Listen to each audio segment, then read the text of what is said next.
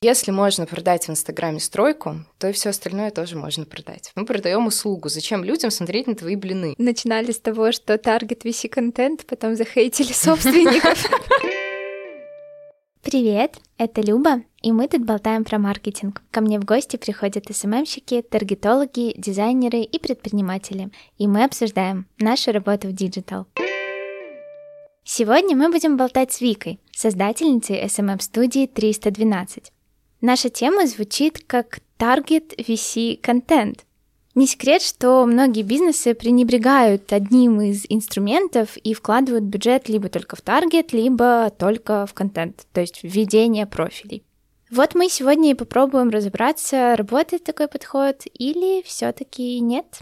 Да, привет, привет. Расскажи, Вик, немного про себя, как ты пришла в СММ, на чем специализируется твоя студия? Мы занимаемся ведением именно Инстаграм-аккаунтов. Так как СММ включает зачастую ведение разных других социальных сетей, ВКонтакте, Одноклассники, Фейсбук, еще что-то, я для себя выбрала Инстаграм, потому что я знаю, как это работает, что с этим делать, и, в общем-то, мне не интересно ни на что другое распыляться. А я решила сосредоточиться на этом. Как я вообще к этому пришла? Еще на заре начала Инстаграма. Мне, в принципе, было интересно, я не понимала, зачем это нужно, наверное, как и большинство людей. Там были какие-то фильтры, и все фотографировали мороженое, животных, еще что-то. В общем-то, я делала то же самое. Чуть позже я устроилась на работу в строительную компанию. Там я занимала много разных должностей по очереди, потому что было непонятно, где именно раскроется мой потенциал. Ну и параллельно я занималась ведением инстаграм-аккаунта, потому что я считала, что это важно. Почему не показать свои работы, сильные стороны компании? Но это было так в поддерживающем режиме, от нечего делать, скорее всего. И когда начался коронавирус, вся эта волна, на тот момент я занимала позицию HR, моя работа была просто не актуальна, потому что не было такого количества заказов в компании, соответственно, работников не нужно было искать, нужно было просто работать с имеющимся персоналом, но это недостаточная нагрузка. И, в общем-то, мое руководство предложило мне а, обратить внимание на Инстаграм с целью забрать оттуда клиентов, которые не доходят к нам посредством других рекламных каналов.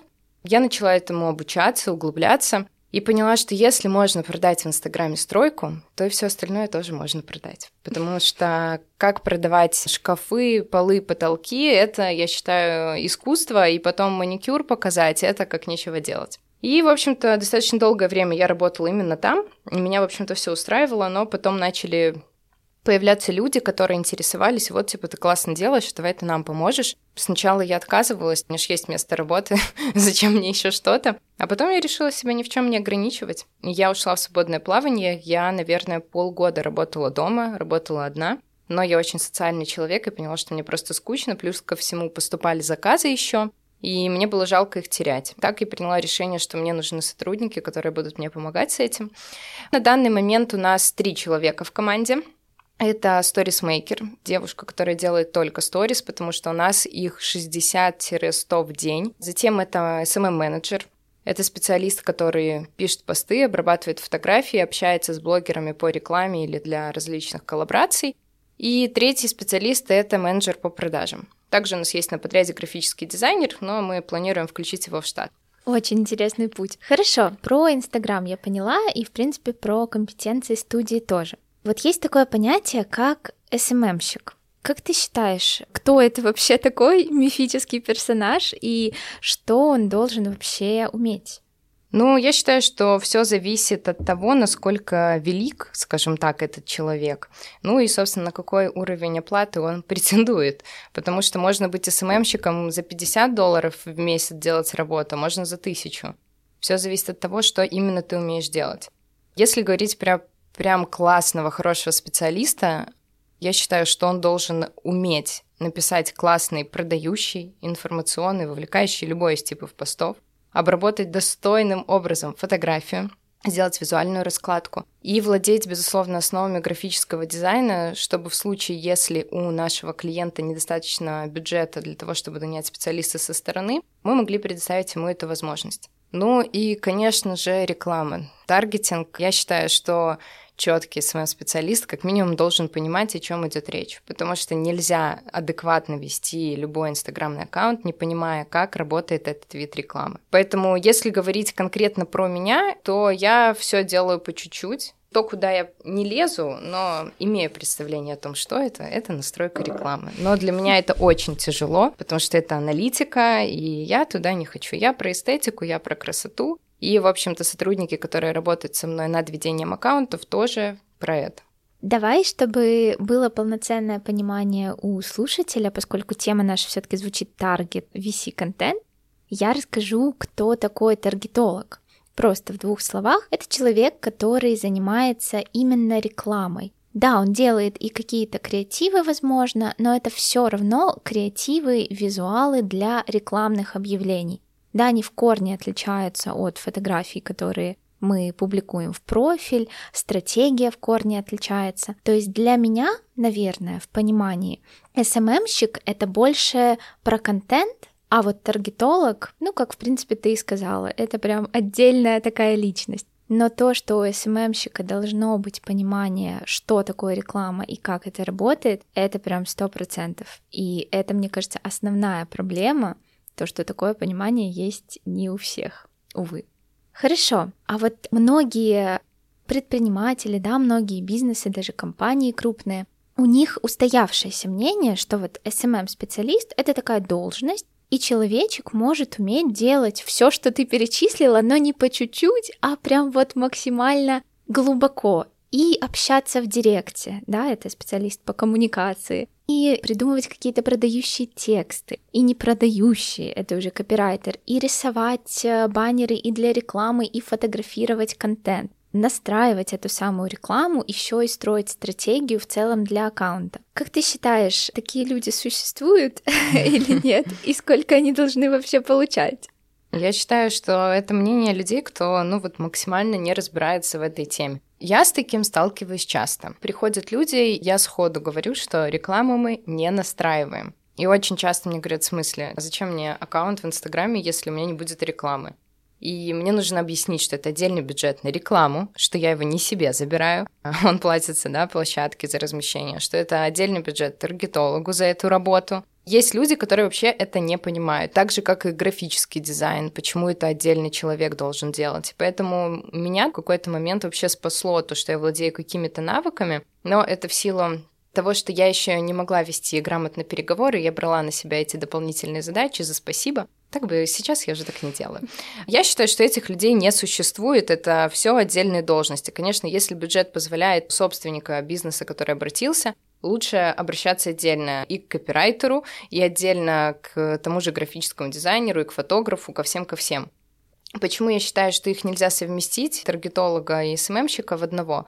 Потому что, как я уже сказала ранее, таргетолог — это для меня аналитика. СММщик — это про эстетику, про красоту. И как эти две вещи не взаимосвязанные могут быть в одном человеке, ну, для меня это прям взрыв мозга. И когда вот сейчас все чаще я слышу от таргетологов, что они сами готовят рекламные креативы, для меня это вызывает бурю возмущения. Таргетолог может порекомендовать, что указать на креативе, но он не может его сделать сам, потому что он, в принципе, для меня про другое.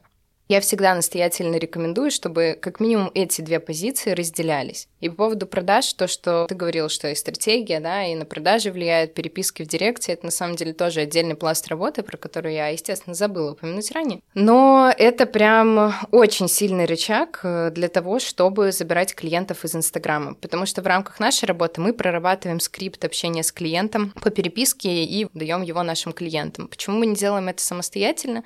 Потому что каждый продукт, каждый услуга, они специфические, и нужно прям очень вовлекаться, углубляться, чтобы оказывать эту услугу на аутсорсе.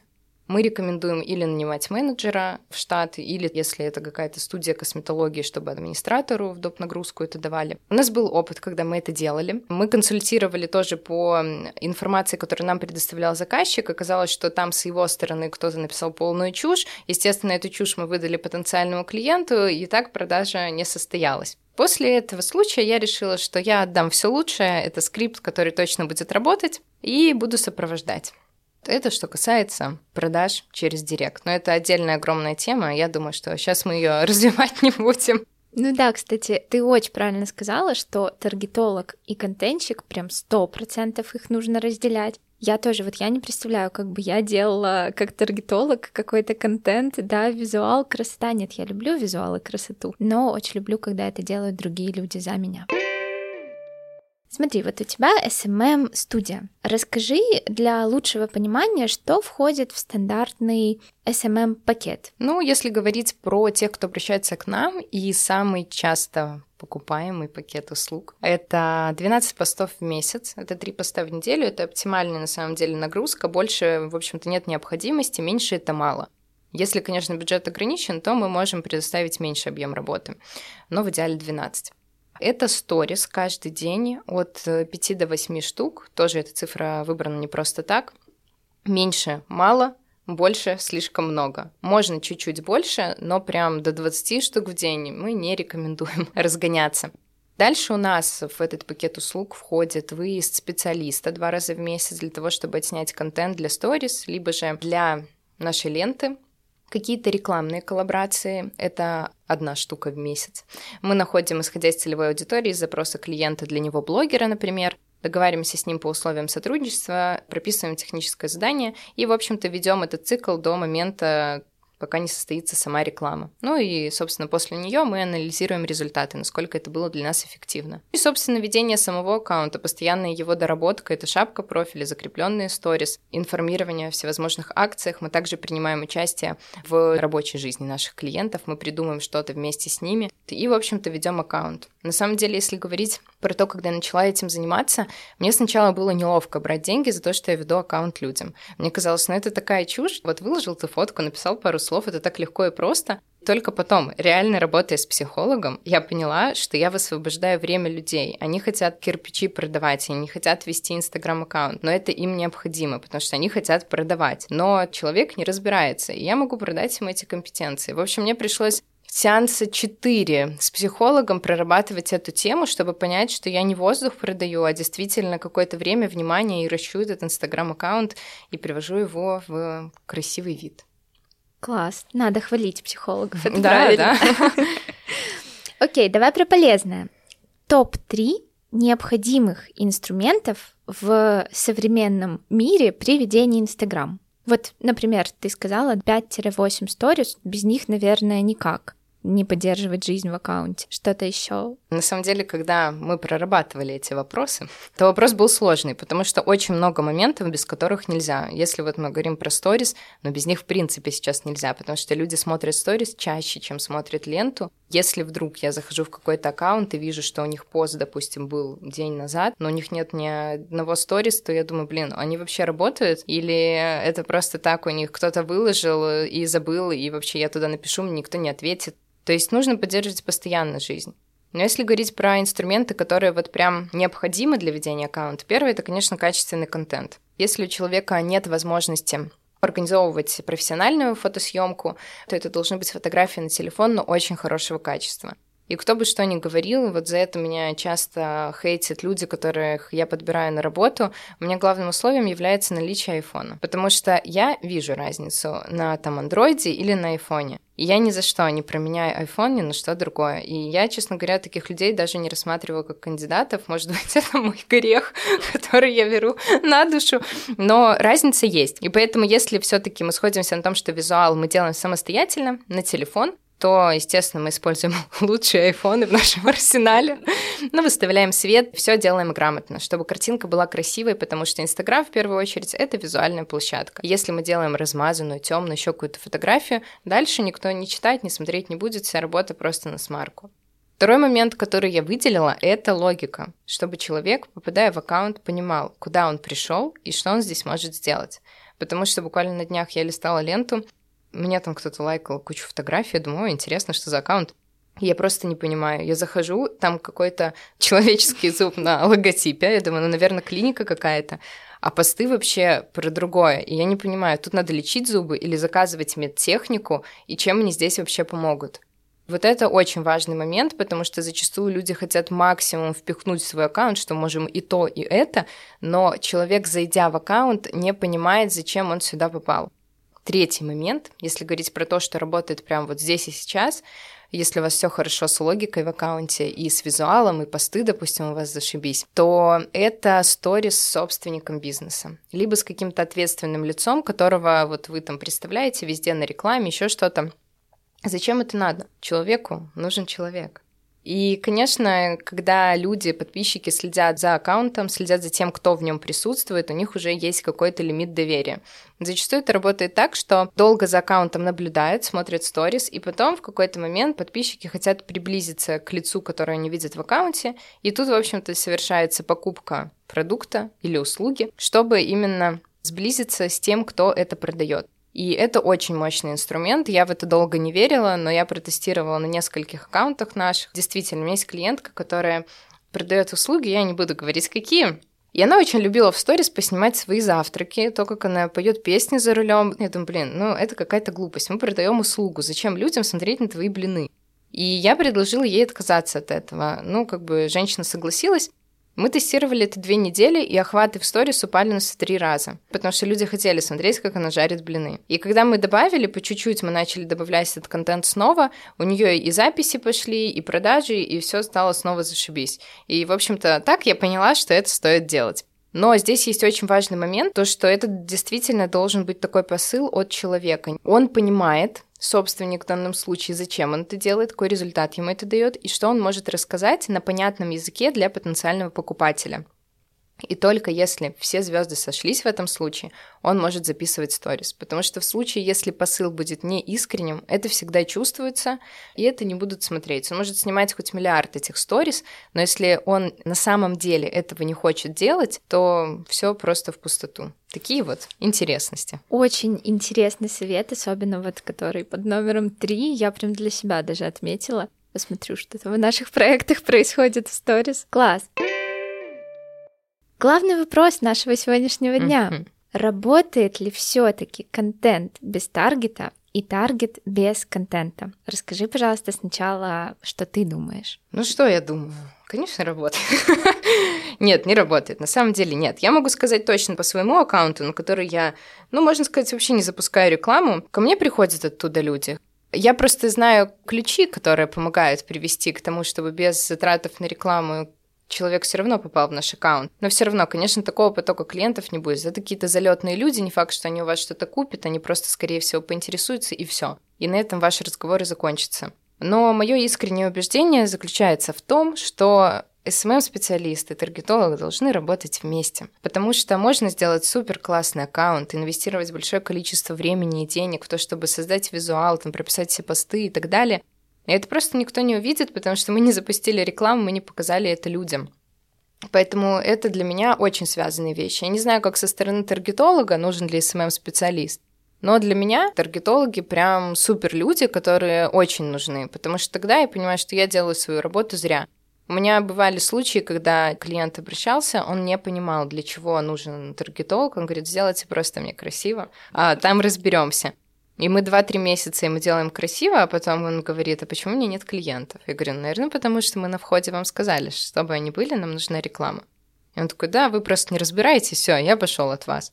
И потом были случаи, когда через э, какое-то время эти люди ко мне возвращались и говорили, блин, вы были правы, потому что я искал лучше специалиста, я думал, вы не разбираетесь. Но мне все говорят одно и то же. Поэтому давайте все-таки делать красиво и еще рекламу. Тут мы уже начинаем подбирать таргетолога. Поэтому я считаю, что просто СММ-специалисты и таргетологи должны ладить и работать вместе. Классное мнение, я абсолютно так же считаю, но на 90%. Так, становится горячо. На самом деле, если мы ведем в Инстаграм стандартная наша реклама, то это точно должно работать вместе. То есть сто процентов и таргет, и контент должны присутствовать. Но есть такие форматы рекламы, которые, во-первых, они не всем подходят, не всем бизнесам, не всем проектам, которые в контенте не совсем нуждаются. Например, лид-формы, да, когда у нас открывается просто, вот мы видим рекламу в ленте, например, нажимаем на кнопочку, и там сразу форма заявки. Человек не переходит в наш Инстаграм, он его не видит. Тогда нам, в принципе, не нужен контент. Либо если мы ведем рекламу на сайт, тогда контент, конечно, должен быть на сайте правильный. Mm-hmm. В Инстаграме тогда, да, не обязательно должно что-то быть. Но, опять же, почему на 90%, да, а не там на 50%? Все равно в рекламе, если человечек нажимает на аватарку профиля, он попадает в Инстаграм. И если у нас такая великолепная, чудесная, прекрасная реклама, а в Инстаграме нет ни одного поста, какие-то странные highlights неоформленные и в шапке профиля зуб какой-нибудь, да, как ты говорила. Конечно, это не будет работать. Для меня еще во многом сам аккаунт, его вот контентная составляющая — это доверие к проекту, к бренду. То есть даже если, да, я перешла на сайт, там все прям круто, прикольно, то в сайте как-то нету жизни, не чувствуется. А если ты зайдешь в Инстаграм, ты можешь посмотреть комменты под постами, да, какие-то активности. Ты уже понимаешь, это вот арбитраж, вчера созданный продукт, который серый или черный продают, не совсем качественный, или это действительно бренд, может быть начинающий, у которого мало подписчиков, но при этом он старается, есть контент, есть те же самые сторис, где я уже вижу, что да, это реальный магазин или там реальное производство. Вот это, мне кажется, очень важная прям составляющая. Поэтому да, 90% но все-таки поближе к соточке. Ну, знаешь, то, что ты говоришь по поводу того, что человек видит э, рекламу на сайт, да, и нажимает на аватарку, переходит в аккаунт, и там не видит ничего. Я в своей работе сталкиваюсь часто с этим. Часто заказы, когда люди просто хотят подготовить свой инстаграм-аккаунт, они просто один раз оформить, за раз выгрузить там все посты, именно вот с этой целью, чтобы потом конкретно работать с таргетологом. Но, как правило, к нам обращаются люди по таким вопросам, когда бюджет у них ограничен. Поэтому да, есть и твоя правда в этом. Хочу еще обсудить такой вопрос. Почему же, если мы с тобой так прекрасно общаемся, говорим, что таргетологи и контентщики должны любить друг друга и дружить, есть какой-то негатив? Я расскажу со своей стороны, почему со мной такое случалось в некоторых проектах. Дело в том, что очень часто, когда результат не такой, как ожидалось, всегда начинаются вопросы. Mm-hmm. Такое случается, это нормально, но э, вот встречаемся условно мы все вместе, контент-специалист, я как таргетолог э, и собственник бизнеса, предприниматель, и начинаем обсуждать, в чем же, собственно, проблема.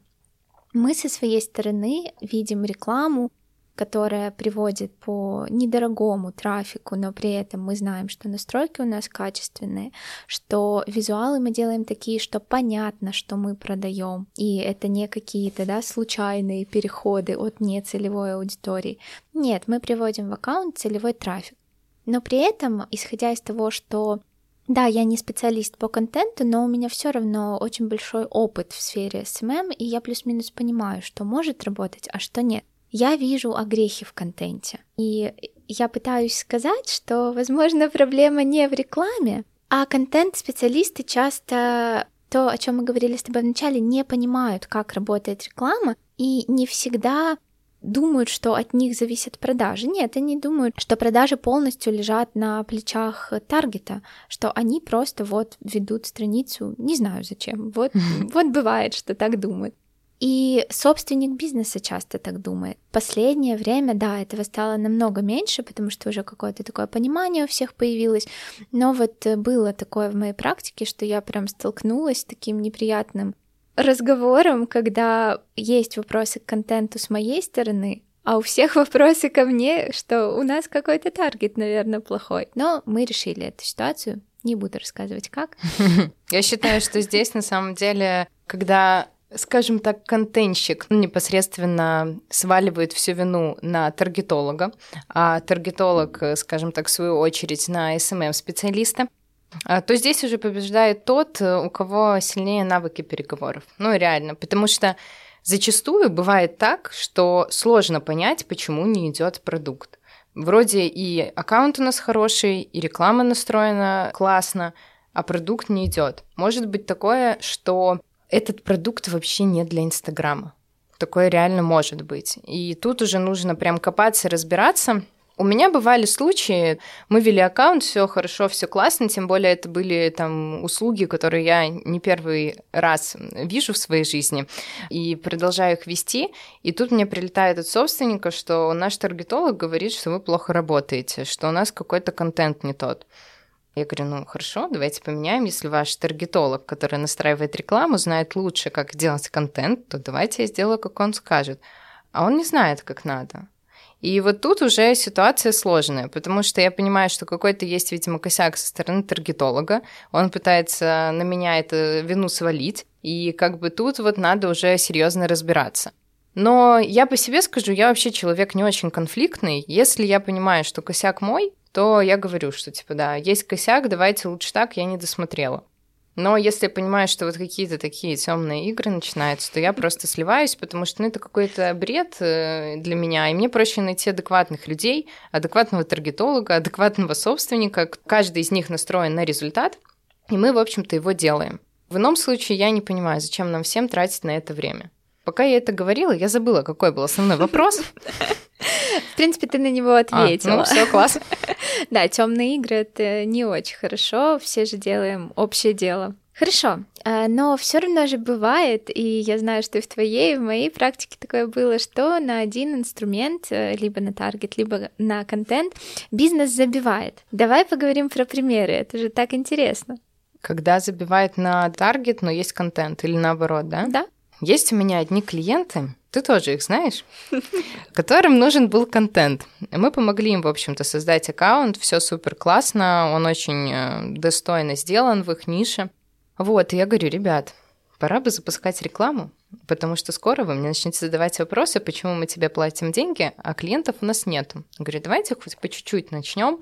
И тут я всегда вхожу в положение клиента. Если бюджет ограничен, то я предлагаю как-то, может быть, уменьшить работу с нашей стороны, чтобы высвободить бюджет, потому что, ну, я понимаю, что ему платить мне энную сумму денег, не имея при этом возможности на рекламу, вообще нецелесообразно. Поэтому я, в общем, пытаюсь адаптироваться под ситуацию и предложить лучшее из того, что есть. Но конкретно эти клиенты говорят, не надо нам это, ты вот делай меньше работы, мы тебе меньше будем платить, но рекламу нам пока не надо. В общем-то, с этими клиентами мы уже работаем, ну, где-то месяцев 7, наверное.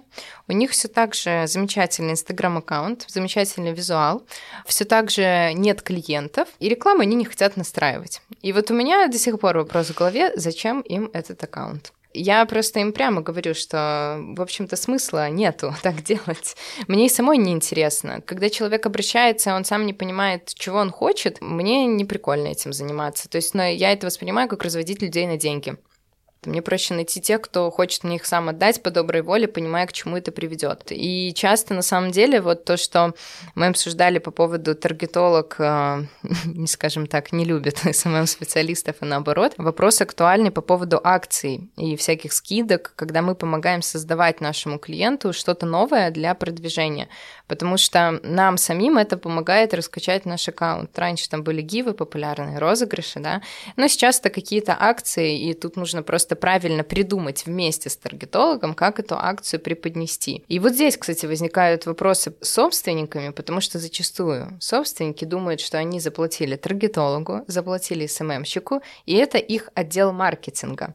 И они возлагают ответственность прям конкретно какого-то маркетолога в компании. Вот тут мне прям больших усилий стоило дойти до того, чтобы уметь говорить «нет». Потому что я всем хочу помочь, э, чтобы у них все было хорошо, и я понимала в какой-то момент, что, блин, я вообще делаю не свою работу. Я придумываю, как им настроить автоматическую рассылку сообщений, хотя я таким не занимаюсь. Моя любимая история, я быстренько ее расскажу, потому что я везде ей делюсь, где меня спрашивают. Был у меня как-то клиент, я даже расскажу. Он адский психолог. Почему адский? Потому что э, он мне как-то заполнял анкету, и я у него спрашиваю, вы вообще психолог по семейным отношениям, по личностному росту, еще по каким-то вопросам? Он говорит, я адский психолог. Я говорю, ну, хорошо, а что это значит? Он говорит, ну, это когда любовь, но она как будто из ада, когда вот через тернии к звездам. И вот этот термин мне настолько хорошо запомнился, что я теперь его всегда вспоминаю. В общем, суть в том, что мужик реально не понимал, чего он хочет. Он хотел заниматься вот практикой по психологии. Мы ему сделали классный аккаунт, согласовали все материалы, начали их выгружать, уже заполнять сам аккаунт. И он говорит, слушайте, я понял, что это не мое призвание, что моя душа не лежит к этому направлению, и я не хочу заниматься психологией.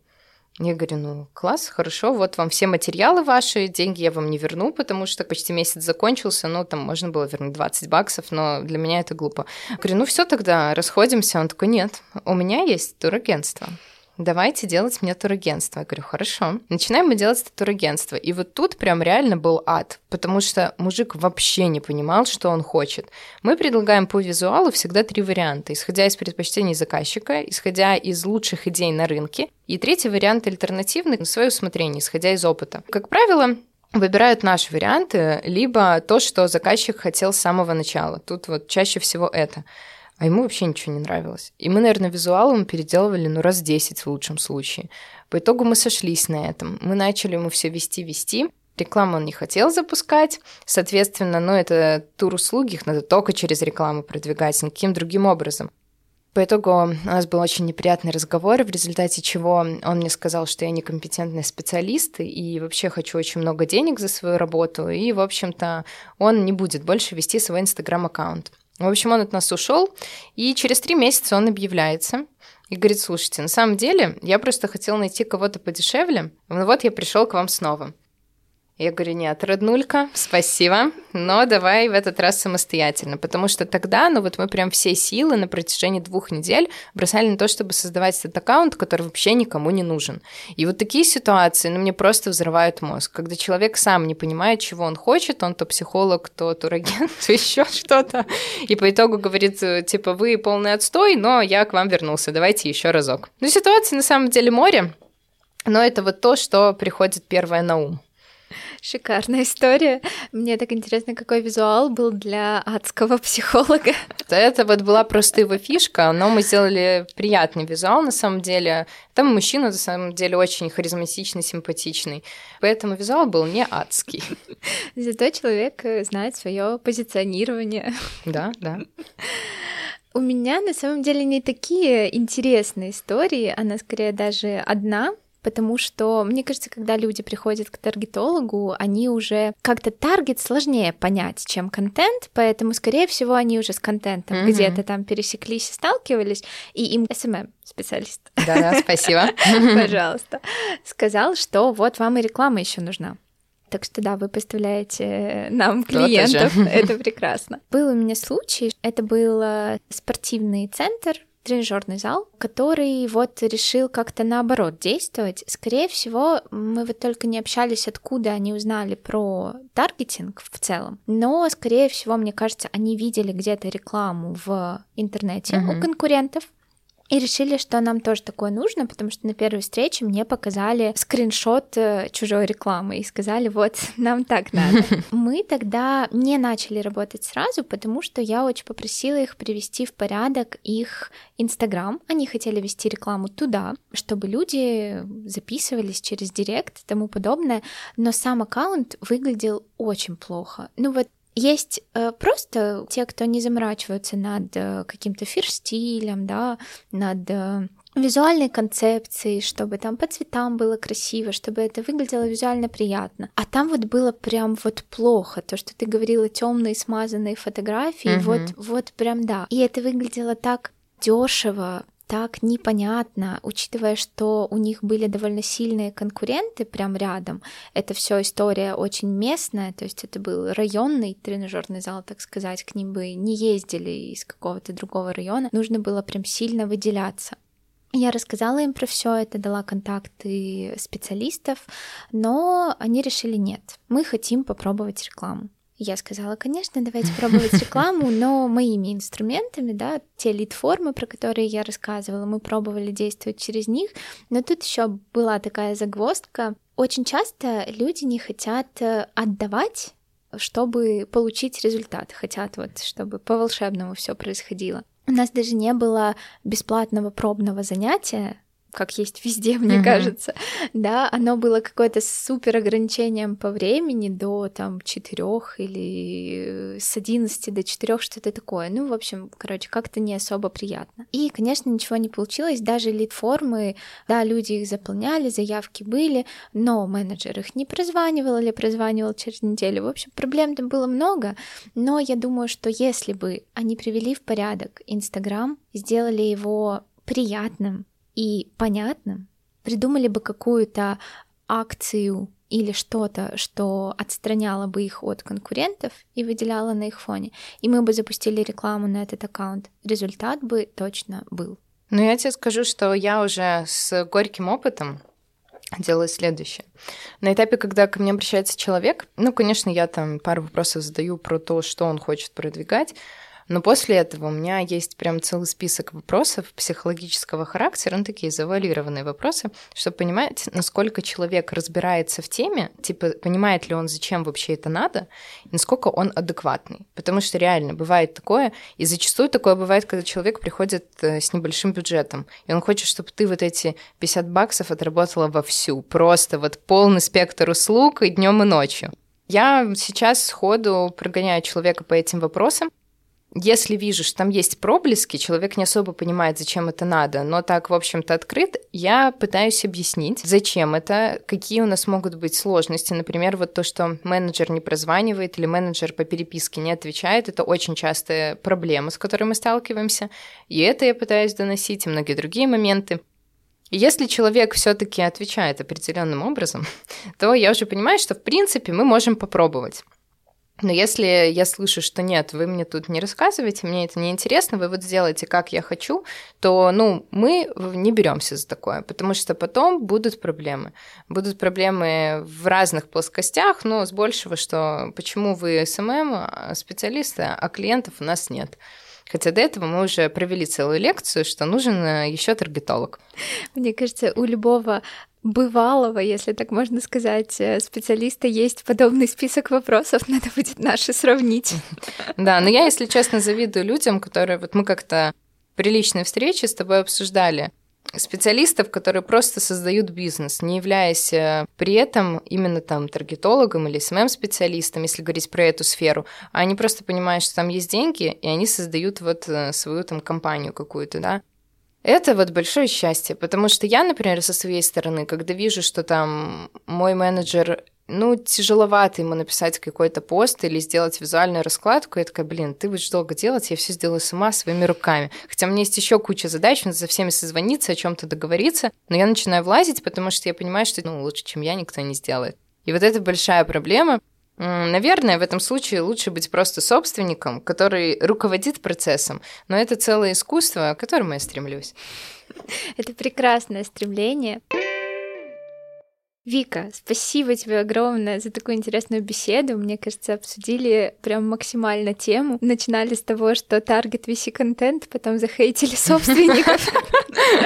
На самом деле мы всех любим. Да, да, очень любим всех. Спасибо, что дослушали до конца. Встретимся совсем скоро в новом выпуске.